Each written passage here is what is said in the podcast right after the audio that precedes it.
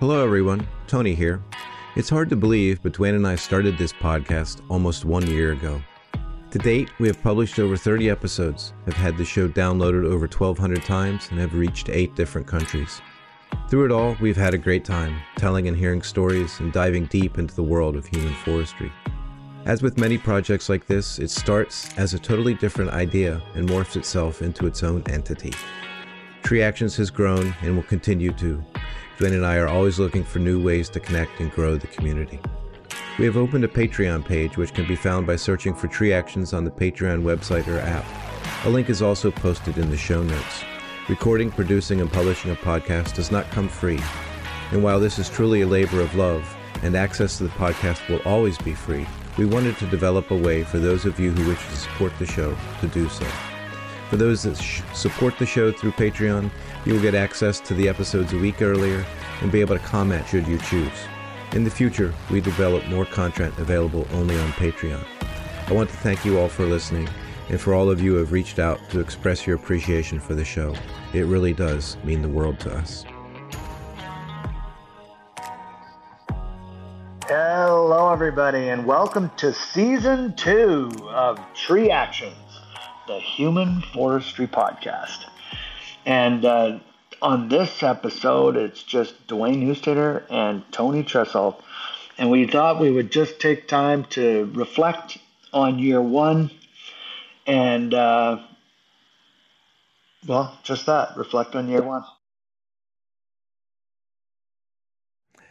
Yeah, it's. Uh, well, it's you know it's always important to take time to look back at the things you've done, uh, the projects you've done, you've completed, what you could do better, what um what you would make different you know what do you want to move in the future and you know it's the aristotle quote right like an, a life unexamined is not worth living so the idea with this podcast was to take what it's meant talk a little bit about you know why the podcast started and then what it's turned into because it's turned into something very different um, mm-hmm. than what I think I had maybe had envisioned or expected, or I don't know. You know, I, I didn't come into this with these big grand plans, but at the same point, what it's turned into, and I'm very pleased with what it's turned into, is is really beyond any agree. of my expectations. I would agree. You know, if I think back, um, you know, the it, we were, it was the aftermath of a of a Arbor Canada training event where I realized, you know, we've we've been in business for 25 years plus now, and that we had,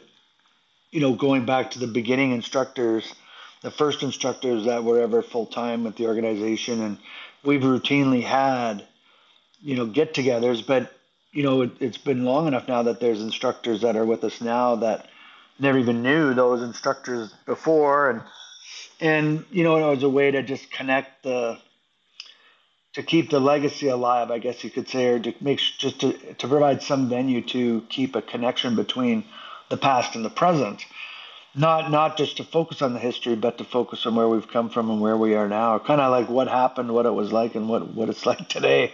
And uh, and um, you know that's why the first episode was Norm, who was our very first instructor, and you know was in that podcast where.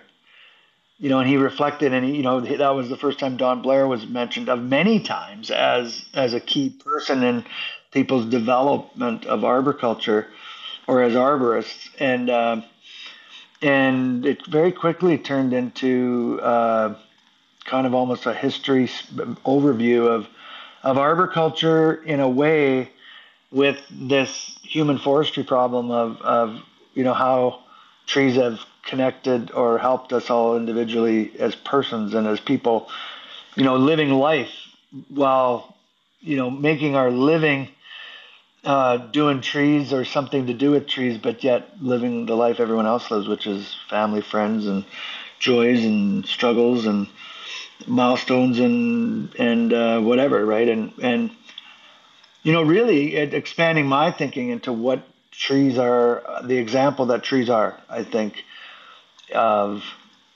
of what it's like, and and of what what living life is like. And you know what's fascinating to me? I was recently talking with a niece of mine who does a lot of spiritual healing type work, and she made a reference to trees. And you know, I told her about the podcast. In fact, I, I'm I'm considering that. I think she'd make a great guest. Um, but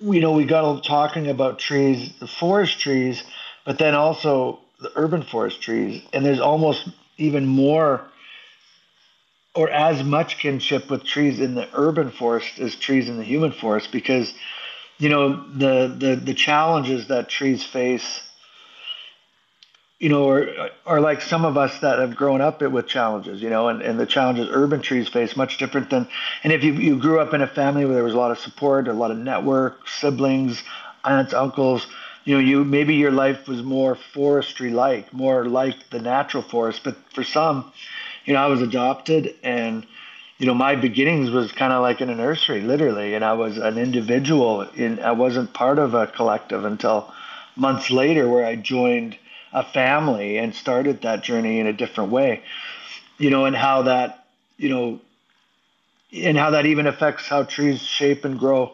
You know, an open growing tree in an uh, growing somewhat as an individual or planted that way as specimen has a totally different form and structure than the same tree would have in the forest.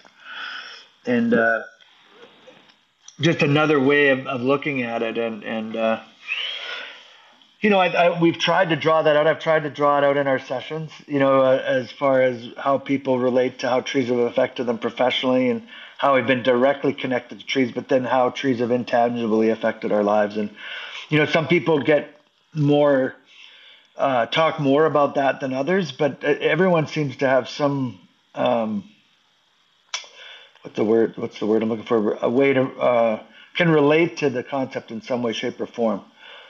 And I'm trying to think of one that that stood out for me uh, this this past year, but I mean, we did 27 interviews, I think we said, Tony? Yeah, I think we had a total of 27 episodes from last year. Some of those, no, those were the full hour long interviews. There were some others, like we did the Sprouts at the ISA show, just sort of the short right. things, almost kind of yeah. experimental stuff. Um, so with 27, so yeah. I didn't, I didn't total up the hours, but it's a lot of hours of, um, you know of of discussions i think what kind of initially when we started doing the podcast what really struck me was how many themes kept repeating you know um yeah. like so many people's stories had a common thread to them you know like how they got into tree work almost on a on chance or whim and it really ended up being like uh it put them on on a better path than the path they were going or the people like i remember talking with wenda where she right. described when she's up on the top of that tree you know doing this climbing yeah. test that she was totally not really suited to do but she didn't care how tough it was or how bad she's she was struggling she just knew when she was at the top of that tree that this is what she was going to do and to hear yeah. you know stories and themes like that repeated over and over really made me take a look at my own story right and see the themes um, in in my story and in my life, you know, being second generation arborist, never never having been outside of this industry to look in, it was a unique perspective for me to see that because it allowed me to take a step back and for the first time in my life be able to look from the outside in to arboriculture and forestry. Mm. And I think that that when I started to recognize those themes is when I really, you know, that and that's and then the podcast and the way the discussions went really started to the change on that. Yeah, there's a good bit of history. You know, there's a good bit of um, you know, old equipment uh, reminiscing, I guess you'd say, which is always kind of fun. It's interesting to yeah, see what we've yeah. been and where we where we've been and where we're going. But it just those themes were so common, and it was um, I found that really really interesting and intriguing to me to to hear those stories and see that those common threads.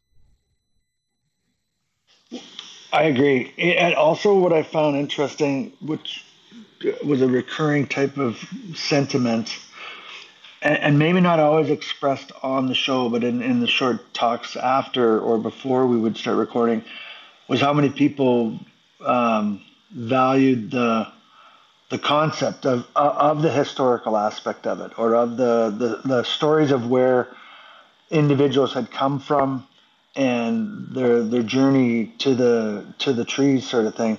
Um, I found that interesting and, and quite quite common how it started very young initially for people. You know, their first memory goes back to childhood, long before they ever found themselves also by chance, like you say, in, in it as an occupation type of thing, or where they're making a living at it. um, that, that was I found that interesting as well. That there was that common thread, but that people liked hearing about others' journey in that way. I found interesting too, and that it, that it was valued. That that that. And I felt what I found interesting about it is that we're in such an information age. You know, where there's no so easy to find resources, and yet here we are just sharing stories, and yet it seems to be valued. Um, the age old technique of just sitting around telling stories or talking, you know.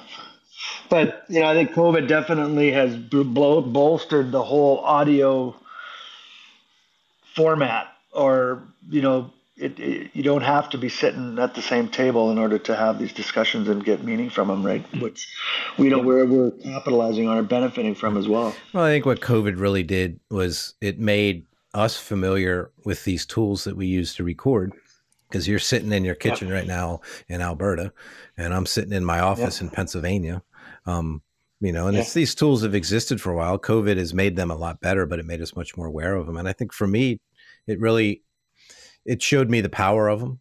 Um, you know that we can sit down and have these conversations with people or between ourselves and and record it and then share it with other people. And there's value in that. And it's yeah, they, I've had a couple people come up to me when I've been out and about doing training and stuff that have listened to the podcast and said how much they've just appreciated hearing the other perspective. And it kind of reminded me, I remember, and we've talked a lot about the tree climbing competitions and the ITCC. Um, and that, that makes sense too, mm-hmm. because that's been the major tribal gathering for us. Um, it, it makes mm-hmm. sense that that should come up. But it reminded me of the first couple times I went to a tree climbing competition here at the chapter. It was eye opening to me to realize that I wasn't alone. I wasn't the only person climbing trees because I was really kind of working in a bubble. There was my older brother who owned the company. There was mm-hmm. my friend and Ben's friend, um, Pete, who was my you know climbing mentor, and you know, that was kind of it. You know, and there were other tree companies around, but they weren't.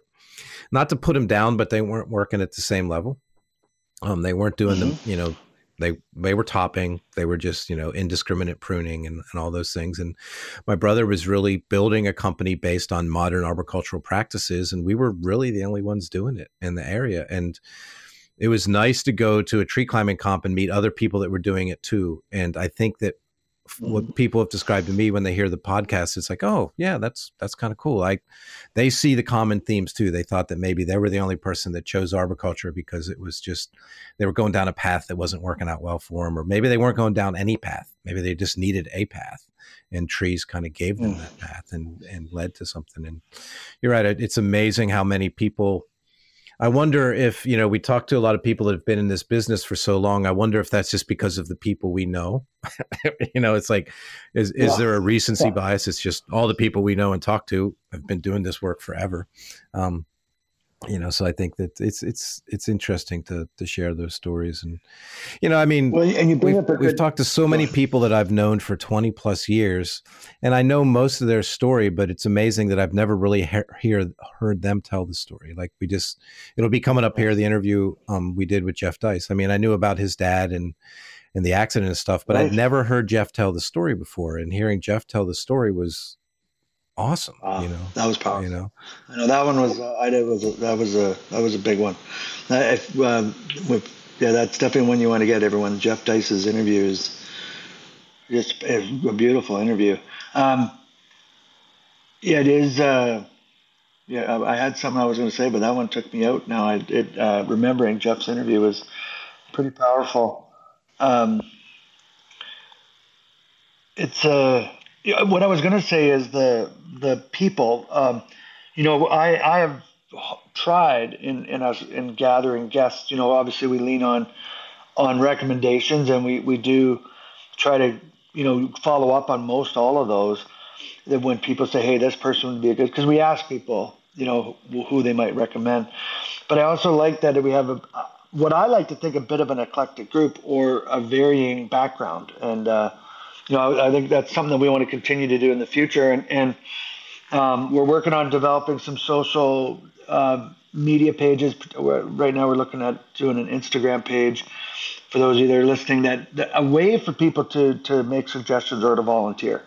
You know, I had a, a young lad that is a very young arborist, only four years now, and uh, he's gotten into listening to some of the shows, some of the episodes, and you know, I I know him as well. And I said, well, you make a great guest. And he, he was flabbergasted. You know, why, why would you want me on the show? I'm just, I'm a, I'm a young artist. I don't know. I don't have any history. It's like, well, it's another perspective, you know, and I, I, just as far as listeners go, like we want, I'm part of my feeling for the show is to just give as broad of viewpoints as possible from different, you know, we've had quite a, you know, we've had consulting arborists to practicing working arborists to retired arborists to to uh, people even loosely related to arboriculture, you know, and uh, it's a theme I'd like to continue working on in the future. So, you know, when you're thinking of people, if you want to get on the show, you got something you'd like to share, you know, we're we're open.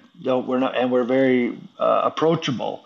So I wanted to make that take time on this episode, Tony, to make that overture. And, you know, there is just finding us on conventional means um, but uh, look forward to being able to have a, a, a, social method method of being able to tap into the episodes and uh, and into uh, in, and to connect with us. Um, and that that's another uh, something new, I guess, that we're we're branching into, Tony. And maybe you want to talk a little bit uh, for those listeners to talk about what uh, about the Patreon page and, and our yeah, ideas. Yeah, like I said, Dwayne. I mean, we've we've been careful, mostly from my standpoint. I'm not a huge social media fan. Um, it can time it can be a very big energy and time vampire. I have to treat it very carefully. Um, but I think the Instagram page will be an excellent way for people just to participate, to give us suggestions, feedback, comment. Um, but the other thing we're looking to do more, and what we've found with this is through telling stories that we're really kind of starting to build a community and and we've had a lot of people say, you know, you, you do such a great job with the with the podcast, or you know, how can we support you and how can you do it? So I I did some searching around, and and so we opened up a Patreon page. You can find it. Um, just do a web search for Patreon.com, P A T R E O N, I believe is how they spell it, and you'll find it under Tree Actions. And what it is is it's an opportunity for um you can get for free you can get like five minute blurbs of all the of all the episodes that come out on there but if you uh support the show. I think we're at like three dollars now. We'll probably up that in a little bit. You can support the show for like three dollars a month, and then you'll get access into the back where you'll get the all the episodes a week early. Um, we're going to develop some more stuff behind there, but mostly what you'll get is there's the ability back there to really build community and talk with us one on one.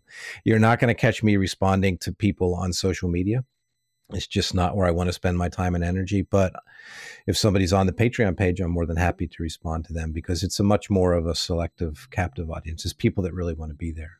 Um, and it's just, you know, I've learned that, you know, we put time and energy into producing these shows and it's a labor of love and the podcast you know we've talked about this before dwayne i, I never wanted to be sponsored i always wanted to be free i don't want anybody other than you and i um, you know deciding on who does what and who gets on the show and who doesn't and but it does there is you know an expenditure. It does cost money to post these things to run the software and stuff and it's not terrible expensive um, but mostly i wanted to open it up because i want people to be able to put their own energy into the show whether it just be through feedback or it be through dollars and cents. Either way is fine.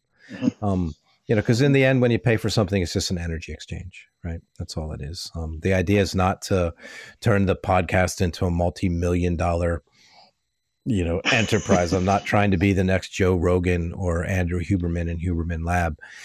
Just really looking a way to build community and to you know maybe you know allow people a chance to support something that they like. Because i've used patreon with a couple um, creators and and content makers that I've enjoyed, and I don't mind sending them you know a couple dollars to help support their what they got going on. So mm-hmm. that's coming out. It's active and live now. Um, there'll be a link in the show notes. There will be continually and then i got a little blurb that's going in front of every episode to talk about just that uh, for the first couple weeks throughout the year so just trying to grow and uh, i mean ideally we can have a little bit of a budget and then we could drive around and do some of this stuff live which would which is always fun, right? The the little the dabbling that we did at the Ontario ISA show, the little sprouts that we made, that was a lot of fun to do. It would be fun to do some more of that because while this software works really well, it's still not quite the same as standing next to somebody and talking. No, and and we've also been uh, asked or comments have come up about uh, using more than audio and uh, we we have one guest that was on the show. He's, he's one of our more listened to uh, guest Don Blair has requested that or asked if it would be possible to do a video session where he because he has stuff that he wants to show and he likes to use his hands and and and so that's something that we're working on as well. Now, Tony, is that something that we're is one of those like uh, special things you get as being a part of the Patreon? Is that what we're thinking with that type of stuff? Yeah, probably. I'm not real sure. Um, I'm kind of winging it, playing it by ear now. Um, you know, it might be, I have a feeling that if we do something like that with Don, it's going to be beyond our usual, you know, 70, 75 minutes time limit. So I'm not sure. Some of it might end up being uh, on the Patreon page. Some of it will probably be um, on the regular podcast. I'm, I'm not quite sure how it's going to work yet, but I think you know yeah. the, the, main podcast itself. I fully intend to keep audio because I think it's more accessible to people. Um, you can listen to it when you're driving down the road. I'm not opposed to doing audio. I just would. I still want to keep the main podcast. You know, the one we put out every other week to be audio. You know, forward. Just audio. Yeah. Um, it's just well, one. It's a little bit easier for me on a technical, less time consuming for me to edit. So, um, and then the other thing is, I mostly it's just it's more accessible. If um, and we don't really yeah, our conversations thus far and the way we plan them out don't really require video. But if we do something special like with with Don Blair, I mean that would obviously you know to get into some of the history and stuff that would be something different. It's just always looking for new ideas and, and ways to. Uh, to change it up and keep it different. The podcast itself, the bi-weekly, right. will remain audio for a very long time. Correct. Um, and, and I'm glad you mentioned that because I w- I wasn't suggesting that we were going to change tree actions. You know, tree actions, it'll be our our core modality and, and always remain that way. But adding, you know, little special events here and there or special features once in a while, I think is what we're talking about. And, and, and you know, and, you know, it's kind of seeing how they go too. You know, we've been, the whole thing has grown organically that way. And, and we've you know kind of responded to feedback and stimulus as it's occurred and uh, and made adjustments as we've gone along. Uh, one thing I'd like to tell everybody that that um, a feedback that we've gotten, some feedback I've gotten, which I've appreciated, is our introductory portion. And we were a bit better at it in the beginning. And I have to, you know, Tony, I admit I dropped the ball on a on doing bios for every person but but a better job of at least our intro, and I, and it's something I want to commit to for the next year is just to have a bit more background because I had one friend, a close friend who's not an arborist at all, and he was really interested in this, but you know, not being from the industry, the name didn't automatically conjure up a a memory or per se. He wasn't like he doesn't know. And and then I got to thinking too, uh, you know, not everyone, not every one of our listeners may know the history or how you know where Don Blair came from, for example. Like to you and I, you say Don Blair, it's like saying Shigo. But but I think we need to we could do a better job in the very beginning of just telling what who's on the show and where they come from and and because uh, we kind of just get straight into it, you know, as we as, with our right. sessions. But uh, oh, my dog's barking.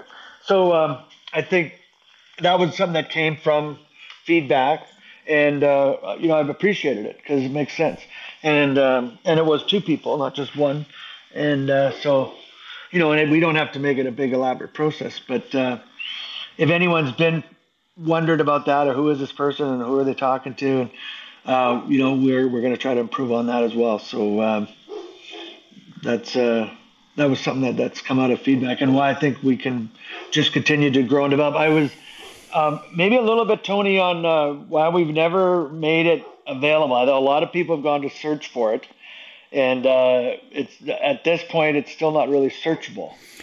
So uh, just explain some of the reasons behind that. Yeah, the way the podcast runs is um, it's not it's what's called an unlisted podcast. So it's not um, it's like an unlisted phone number. Like it's not in the phone book. So when you go onto a podcast service and search for tree actions, it won't show up.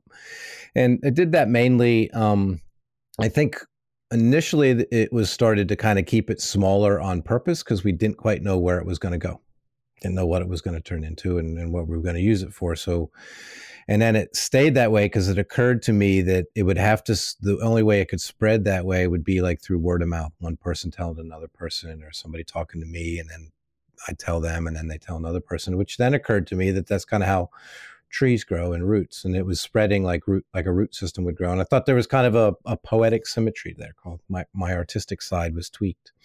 Um, so we've always kept it that way. Um, I'm not entirely sure if we listed it how much of a difference it would make. Um, I mean, it's a fairly easy matter to to list it on all the podcast servers. I'm not. I don't know if if I ever did it, it would just be to be more convenient for the listeners finding it. Um, you can find it on the on the with the RSS link and put it on your podcast uh, player, whatever podcast player you have. You just have to search for the URL. There's usually a function that says search for podcast with URL, and you enter that RSS link, or it's on the website. If you go to Tree Actions, um, I think it's treeactions.fm.com because we run it through uh, the the uh, web or maybe transistor don't remember. We run it through a site called transistor um, comes with a web page. So if you do tree actions search all one word it will come up pretty readily. There aren't too many tree actions out there and then you can get it online as well too. And once again you can get it through the patreon page if you're a member patreon. You can get for free just like the first five minutes of each episode. And then if you get behind the paywall there you get the full episodes um, on there as well too. They're all currently audio now because I haven't produced any uh, video content for it. I know. Yeah, basically, the only thing people can't do is look up look up on Spotify or uh, whatever these different apps are, and and then find it in the listing. Right. That's really all we're talking about. Yeah, and right? I mean that's a pretty easy fix. We could we could totally change that. Um, and I don't, like I said, I don't think it would be that much of a um, a difference in like I said, I think it the main reason it was kept the way it is now is it just kind of tweaked my artistic poetic sense more than anything. I just thought it was kind of cool, but I could certainly change it around if it makes it easier for people to find. Um, you may get the. I just don't see too many people searching through you know Apple Podcasts looking for an arborist. Uh, but hell, what do I know? Who am I to say? You know, so that's that's the story behind that. There was no grand plan other than it just seemed very um synchronicity. Nice. Mm. Well, you know, I'm sitting there thinking about uh, our listeners, and uh, I thought maybe you and I could both uh, regale our, each other and whoever's listening with uh, with the story of the first time. Um, the gravity of tree care came to bear. Maybe is the way I could put it. Um, I remember, and, and this is long before I knew what I was doing, but I realized in this situation that there was a lot more going on. I wouldn't know, you know, I don't know if I was smart enough for it to have scared me, but it, it was the beginning of my journey into realizing there's more I should probably know. Um, and I'll, I'll go back to 1990. This would be 90, 92. 1992, I believe. Might have been 91. And uh, we were we had been uh, we were rigging down, so we are rigging number one. This uh, large cottonwood, and we were down to the big wood. We had there was only a 20 foot, 30 foot peg left or statue. You know, there was, and it was getting into big wood. We had to, we had the big saw up, which didn't happen that often in the city of Calgary where I was working at the time. Um, it wasn't that often that we would have to have a saw of that size in order to make the cuts. And it was in a rather affluent area along the river valley. They had a really nice backyard. And the whole idea was not to divot or dent the lawn. That was the thing. We don't want to dent the lawn. And I remember the foreman being really upset with the company owner because we had we had all winter just passed it had just turned spring and everything had started to thaw. And then we had this removal that had been on the books for months. And uh, he couldn't understand why in the hell we hadn't done the job when the ground was frozen. You know, because now we had to be extra careful and we were rigging pieces because we couldn't just let them drop. And we were we had taken great care to protect the lawn at the base of the tree with, with tires covered with plywood. So we had uh, tires arranged all around the base and then put plywood on top of the tires, old old tires, to create like a, a barrier cushion if, if a piece was to a, you know, to if pieces dropped, a big piece dropped, it wouldn't like punch a hole or leave a dent in the grass. You know, we felt we were pretty up to date. I remember we had just received not long before that a brand new pulley, and it was a steel SMC pulley with Beener. Well, the Beener was definitely SMC. I'm not sure what the pulley was. I remember that it was a Prusik minding pulley which nobody knew what that was for, but that's what it was. It was steel, and it was rated very high. I remember the boss commenting on how strong it was, and it was the Beeners were rated at 48 kN. And you know we extrapolated that to be some thousand, seven thousand, some crazy number. And, you know, they, you know, we looked at the piece of the boss would be like, "There's no way! Like, look at the size. No matter how big of a chunk of wood you're going to take, this is way more than that." and uh, but the pulley was less, but I, I don't know if it had a rating on it or not. And I also remember we always put the big sling, so we'd always take the big sling and we put that at the bottom of the tree. So we had two sides of slings, and the big one always went at the bottom because that was the one where you're grabbing the load. You know, that's what you had to hold on to. So you wanted to make sure that was tough. And then the smaller sling would go at the top.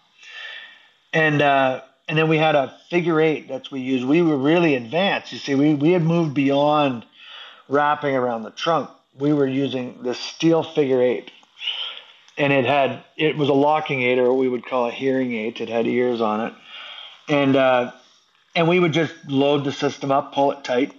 Someone would hold on and you'd you know, you'd make your cut, we'd do a shallow notch and back cut it and then just push and it would just flump and shake, rattle, and roll. Like, get ready for the friggin' thwomp. And you'd sit there until everything stopped, which wouldn't take more than maybe 30 seconds, but those 30 seconds would just be intense. Uh, mostly for the person on the stick. And then once it all settled, we'd lower it to the ground.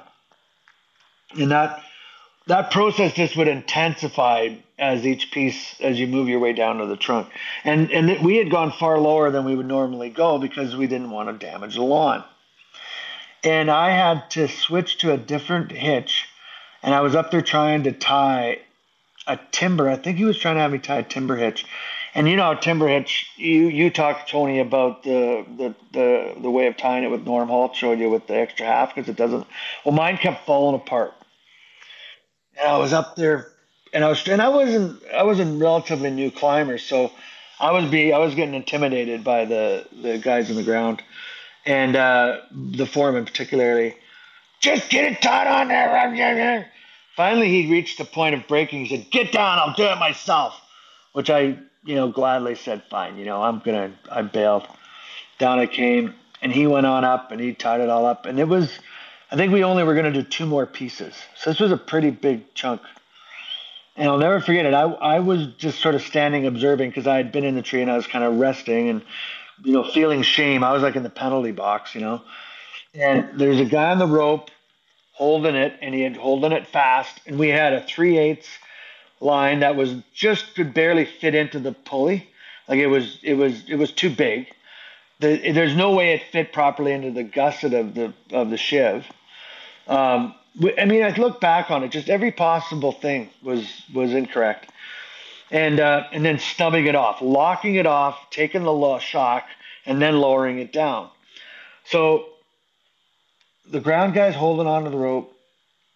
The foreman's up there, cuts it, releases it, and I'll never forget it. It just splat hit the ground. It didn't. It's like he hadn't tied it on, but I'd I'd watched him tie it on but it, it, hit and fell so quickly. It was if it wasn't tied on, and I couldn't understand. I, I'm sitting there looking, wondering what just happened, and and it was no longer. No sooner did I think that than then the groundy holding the rope screams and lets go of the rope, but it already had happened. His reaction time wasn't even fast enough, and the rope had ripped through his and burned right through his gloves and burned his skin. And the piece is laying on the ground, and I look up the tree, and hanging off the sling is this steel rescue carabiner that was rated for 48 kilonewtons, and it is five times its normal length. Like it's it's a foot and a half long, and the metal is maybe half the thickness of a pencil. Like it's it's extremely thin, and it's just swinging there. And I noticed at the base is the the pulley's there, and it's it's just stretched and warped, but it didn't break. But the carabiner is just partially hanging in the sling, and most of it's gone. We never could we never did find any piece of it. And I remember asking, well, we, you know, we took the piece, and, and then the foreman comes down on the tree, notches it, and just drops it, and puts a big old fat dent in the lawn. Just says, "Screw it, we're done. I am sick of this," you know. And when we proceeded to haul out logs, and uh, I think we had to go back to finish the next day and everything. But I remember going back to the shop saying, "What the heck, boss?" And with genuine um, curiosity and please teach me how this happened. And it was just basically, ah, you guys took too big of pieces, ridiculous. You guys, what the, and, and it was, it was just thrown in the garbage. It didn't even, you know, I wish I would have never given it back to him, the, the, the broken beaner, because it was such a, it was astonishing uh, how, and it was warm when it came. This was minutes later still, it was still hot. Um, I remember. So that was the first time and it was it still took many years. It was until I met Pete Donzelli that I really started being educated about what forces can be generated in rigging. And uh, I don't know if anyone ever has experienced anything being broken, but uh, I think it it was it's a story that I I haven't told in a long time, and I thought you know maybe some people might learn from it, might benefit from it, and you know one of the learnings I got out of it now, and that's why I realized putting the big sling at the top is completely wrong because it's always twice the load due to the, the rigging point. You know, so the big sling should always go at the top. You shouldn't snub it off. You should not ever. It's not a good way to. It isn't managing friction at all, or or shock load. And it's just enduring shock load till it's over. You know, and uh, I don't know how many people still do it like that out there. I have a feeling, Tony, a lot of people still do that and think that that's just part of rigging. And uh, I thought as basic of a lesson as it might seem to be, maybe it's something I'd talk about today. And uh, I have one other story to back that one up that almost killed me, but we'll save that one for another time. But do you have a story where you realized, holy shit, something's going on here that's bigger and badder than I realized? No, not really to that extent. I was always fortunate, um, you know, being second generation. Um, I didn't want to be an arborist, so I tried not to be an arborist. So as soon as I graduated from high school, I enlisted in the army and left home and tried to get as far away from New Holland, Pennsylvania as I could, and I did a pretty good job. Um, ended up in Europe for a couple years and around, but so while I was exposed to arboriculture, it wasn't really what I wanted to do. And then when I got back out of the army, my brother had started the tree company, but I really just helped him out. One, it kind of needed some beer money, and two, he needed help.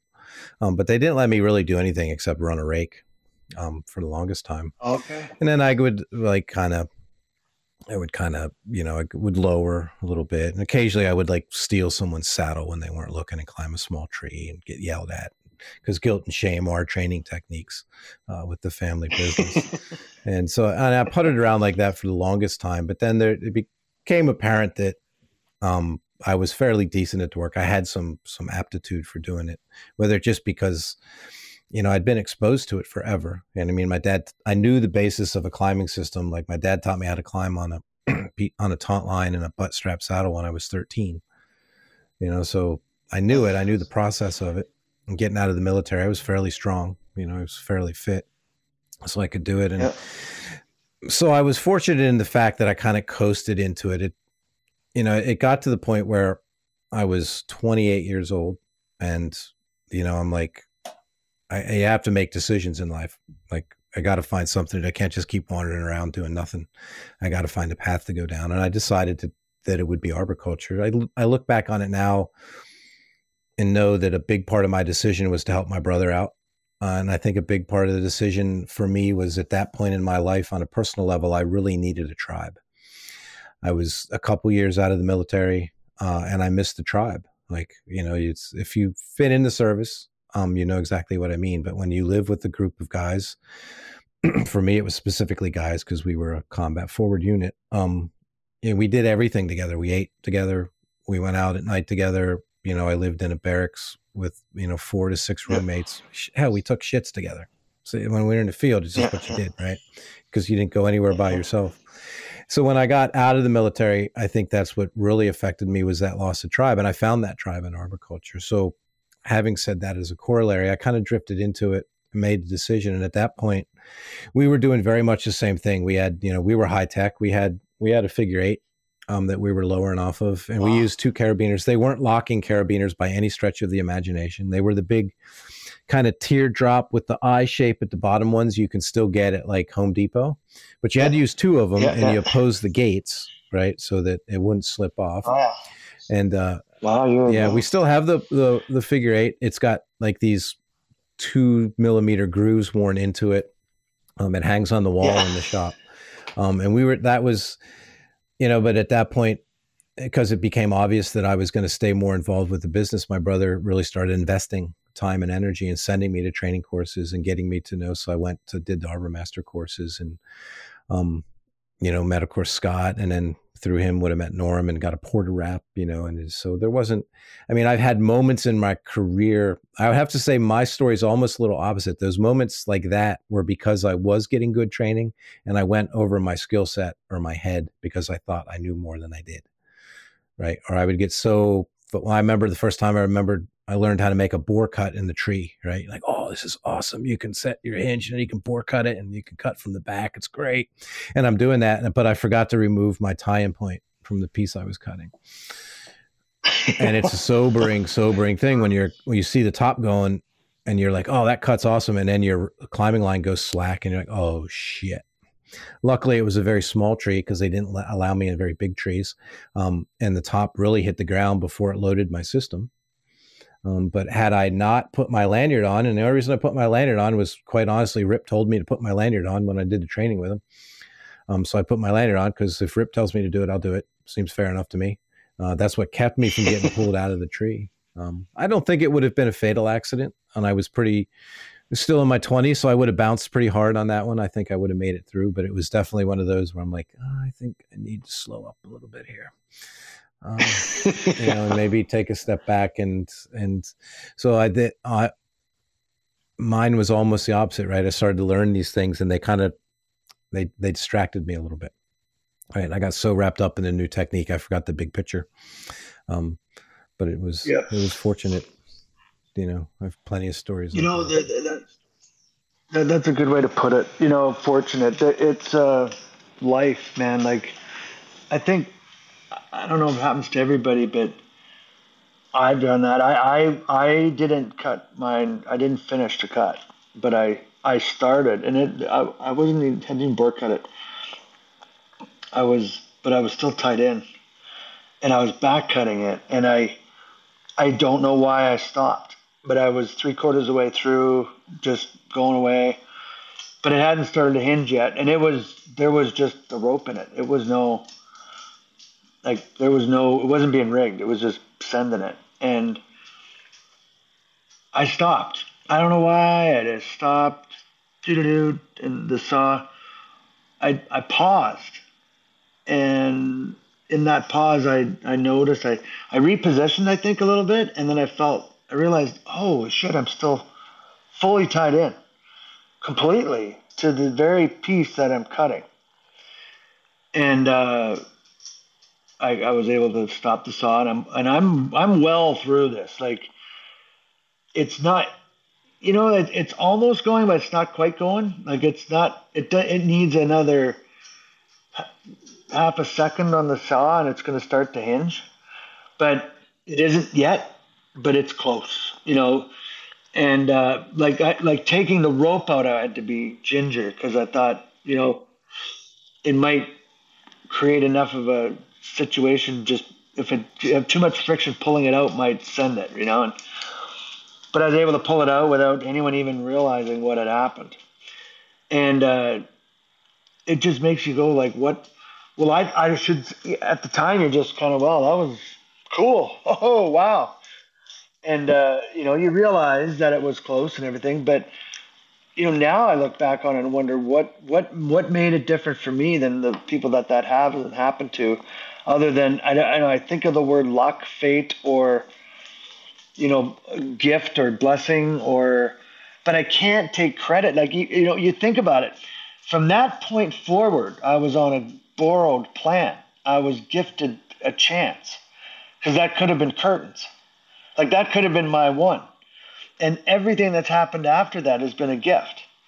And I think when you can grasp onto that, and, and I mean, I could count several more times in different scenarios. I, I maybe didn't do that again, but I've had other ones where it's like, you know, not always in trees. I've had a couple vehicle incidents, you know, where it's like, man, I can't explain why, but I it didn't happen to me that time. It wasn't, you know, you hear it wasn't my time, it wasn't this.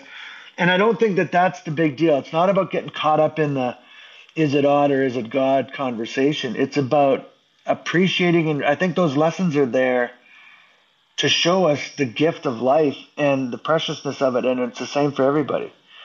And uh, you know, the whole how easy it is to judge someone say, Oh, what kind of idiot would do that? Well, I think any arborist that has paid the ultimate price through an error in judgment or a simple mistake, I could have just as easily done myself, 100%. I don't think there's any one of them, whether they've been trained or not, that just, it, you know, it, simple errors in this industry just can have such literally fatal consequences. And I think it's important that we all recognize that and that none of us are above it. I think there's something when you reach the ability to be able to realize it, I think is important. I don't know.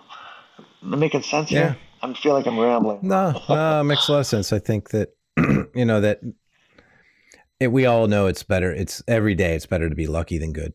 Just the way the universe works. Just the way it works. But when you can't realize luck is not a strategy, right? Um, and when you do have those lucky moments, it's it's very um, important to sit down and take a look and uh, understand for for what it is right and i know that when that incident had happened to me it was it was sobering right it slowed me down a lot it made me pay a lot more attention um, to what i was doing and stay a lot more focused and you know it, to me at that point tree work was kind of a big a big puzzle i was putting together but i realized at that point that it was a very serious puzzle that if the pieces don't go together right something terrible could happen and uh, like I said, fortunately for me, it was just fortune, you know, luck, call it whatever you want. Like I said, but you're true, you know, it's maybe every day after that was gifted, but I've had, I had plenty of moments in my life before that. So it was a gift from a gift from a gift from out of the tree work. Well, yeah. But I, I mean, I had a really good um, grounding myself to, to appreciate the value of life at that point in my life anyway through other experiences but that was definitely for me it was it it made me i think in the end it set me on the path to be a trainer i think experiences like that so uh, and i think it improved my skills as a trainer because you know I'm, I'm, not telling these stories or training these skills with impunity. I've i've screwed this shit up too you know um, like i said i've been fortunate. I've had really good teachers um, really good mentors really really good mentors over my years as an arborist but that's, that doesn't mean i've worked with impunity right? You know um, and appreciating those things and understanding that you know you have to accept a certain amount of responsibility. Well, for your actions is, is important well and and and i think you said it best with with uh, it's it's not the escaping death but celebrating life you know that you you've been given the opportunity to continue learning you know and uh, you know, death is an inevitability for us all. And and I, you know, that's something else. I, I I don't know if this is the time or place, but you know, like it's it's simply part of the journey. It's it's an inevitability, and it's not, you know, it's not something you uh, we seek to happen prematurely, but in its time, all things do happen, right? And and and in the in the tree care industry, you're you're faced with it somewhat. Like when I think back to when Peter died, and was killed. Um, you know, I certainly don't think that was his time, but at the same time, you know what? You know, seven guys died that week, three of which doing the same top removal that Peter was doing on the same type of tree. You know, like were they better than us? Were they did did they make mistakes that we wouldn't make? I don't I don't you know it's like Stanley wrote the song uh, "The Perfect Tree" in honor of Pete's fatality, and uh, you know he, he says there is no rhyme or reason to the question why. I guess it was just meant to be, and and you know there isn't it it, it, it being able even able to accept our journey as such as when it, it is what it is and, and others we don't know I don't know what why it had to be. I don't know that it you know it it was so so many factors came to be, together that day. It's almost like how how it was like it was meant to be. That's what Stanley talks about. Like why I don't know, but uh, you know why are we so we spend a lot of time avoiding that inevitability of life, you know, either it be through diet, exercise, and just plain old fear, worry. But, but you know, I certainly, you know, there's a difference between that and recklessly heading in that direction, I think. But uh, having a place to accept it from a place of, I don't know what. Um, it's an interesting concept, though. And, uh, yeah. But I really wanted to say, as, as encourage people out there, like always try to learn and and try never to judge if possible. And I hate to say the word never because it, we all, I certainly am capable of it, and and and and do it, and and try not to though, is because it closes the mind to learning. I think it, you know if you think it couldn't happen to you, you've just missed an opportunity to learn, and. Uh, you know, nobody sets out to make to leave the rope in the top and do the back cut that morning. You know, and you've talked about that before, Tony. And uh, you know, to some you you break your back, and to some you, you get in the hospital, to some you get in the coffin, and to some you don't even get injured. You know, the, the tree was too short. Why?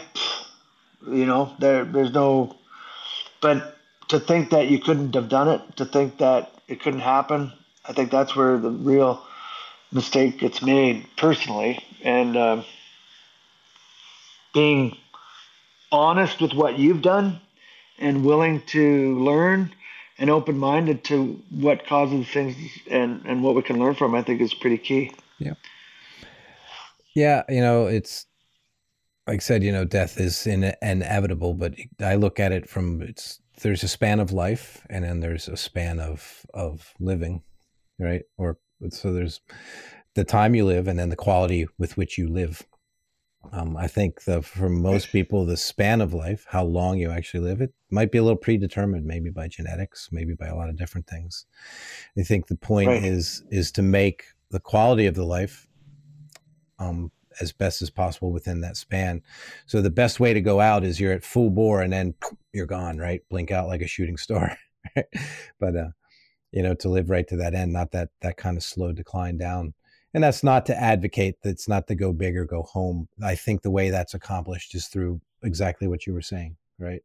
Taking a an honest look at what you do in life and the risks you take and why you take them. You know, it occurred to me years ago that knowingly doing something unsafe is probably the most selfish thing you could possibly do, right?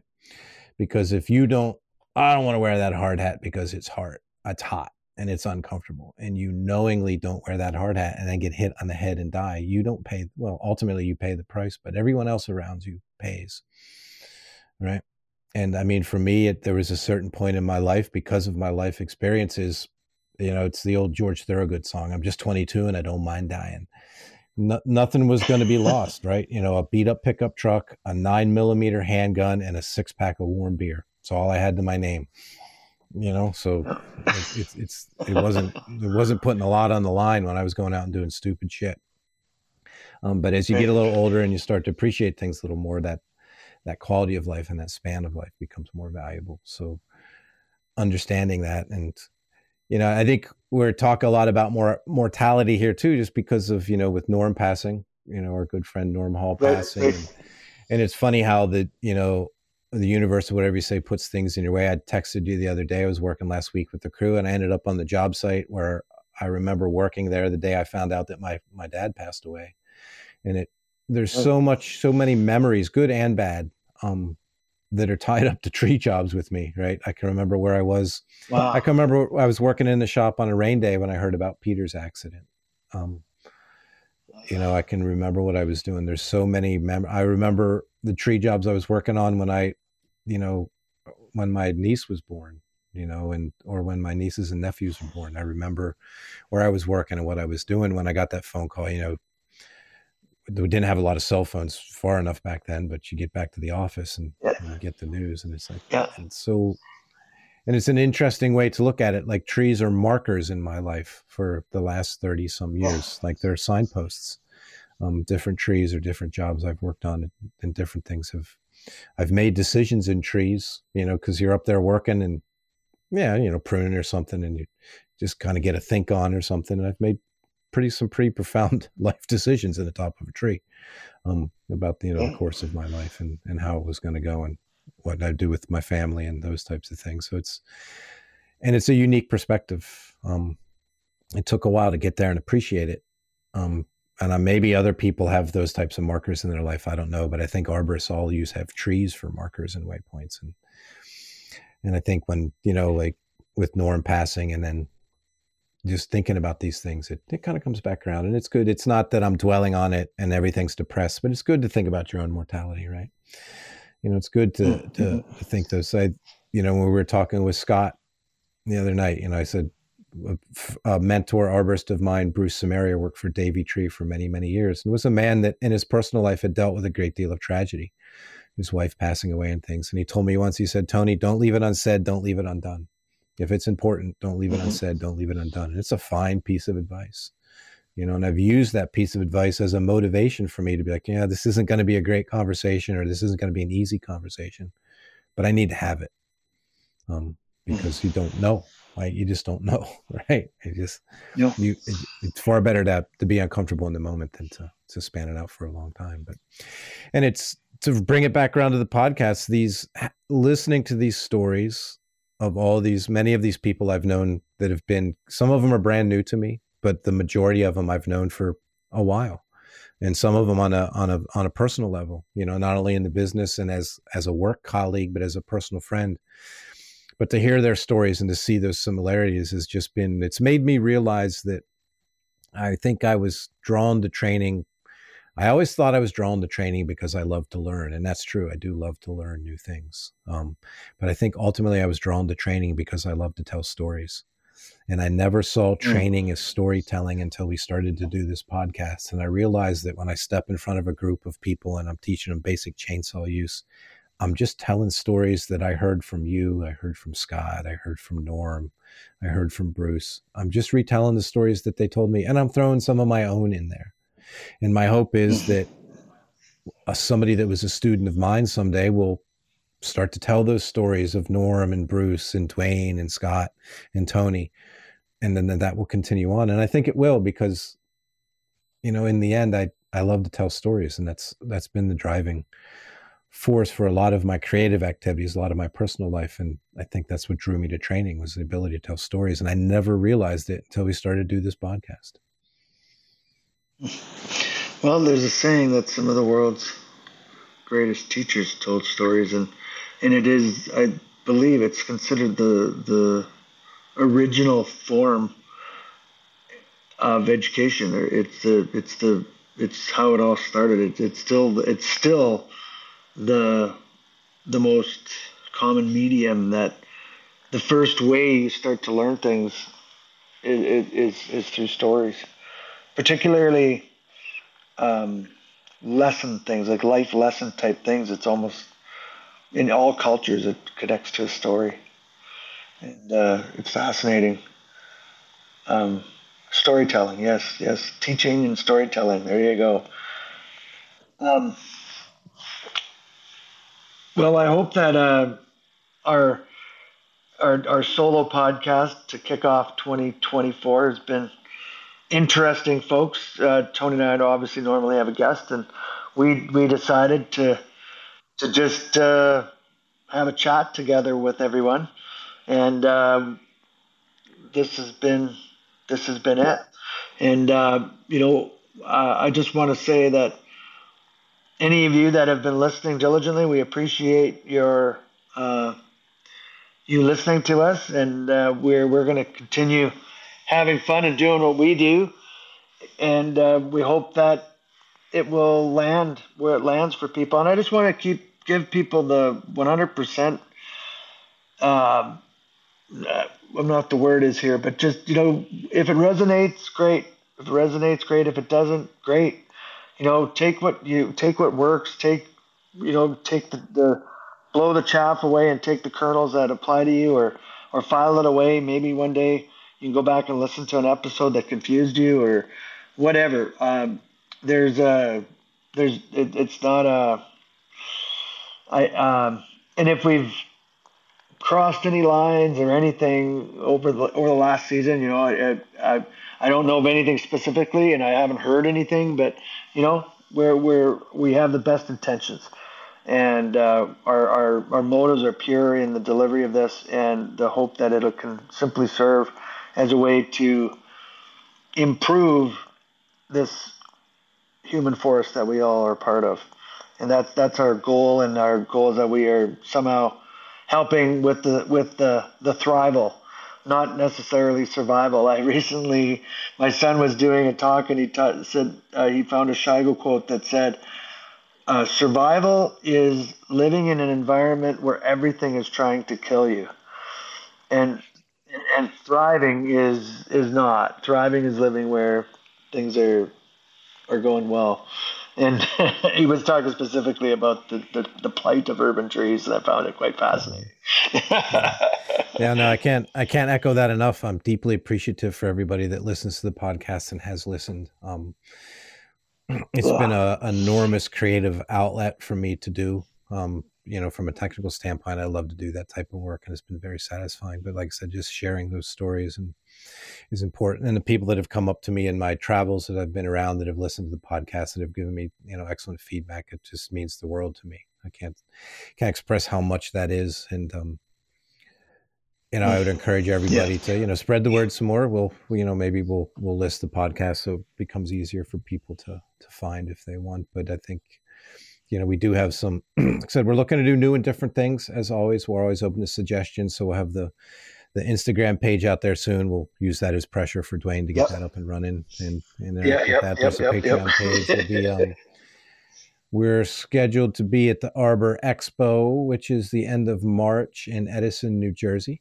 a trade show. I think we'll be doing some some live stuff there. I'll be at the Ontario ISA show, um, presenting mm-hmm. again this year. That's in February, um, end of February. I'm going to say 20- first, twenty second, twenty third of February, presenting there. Perhaps Dwayne will be there too, like we did last year. We'll see, but yep. we will be getting out around. We like doing the live stuff is always fun. I just that's kind of the icing on the cake um, for all of it, right.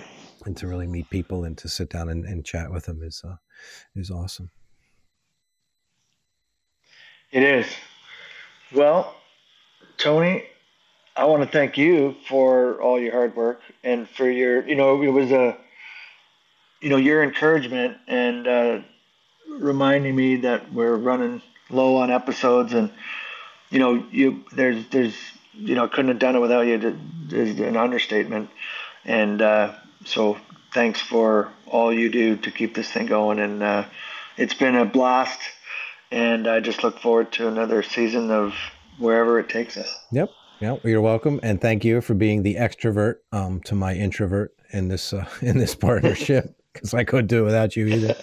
Um, yeah, it has been fun. I do look forward to where it'll go in the in the new year, and uh, as these things go on, and I think it's going to just get better and better. Yes, I agree. Well, everyone, this is Dwayne Neustaeter and Tony Tresselt. Wishing you a happy 2024 and uh, a safe journey through this human forest. Until next time. Until next time. We'll see you.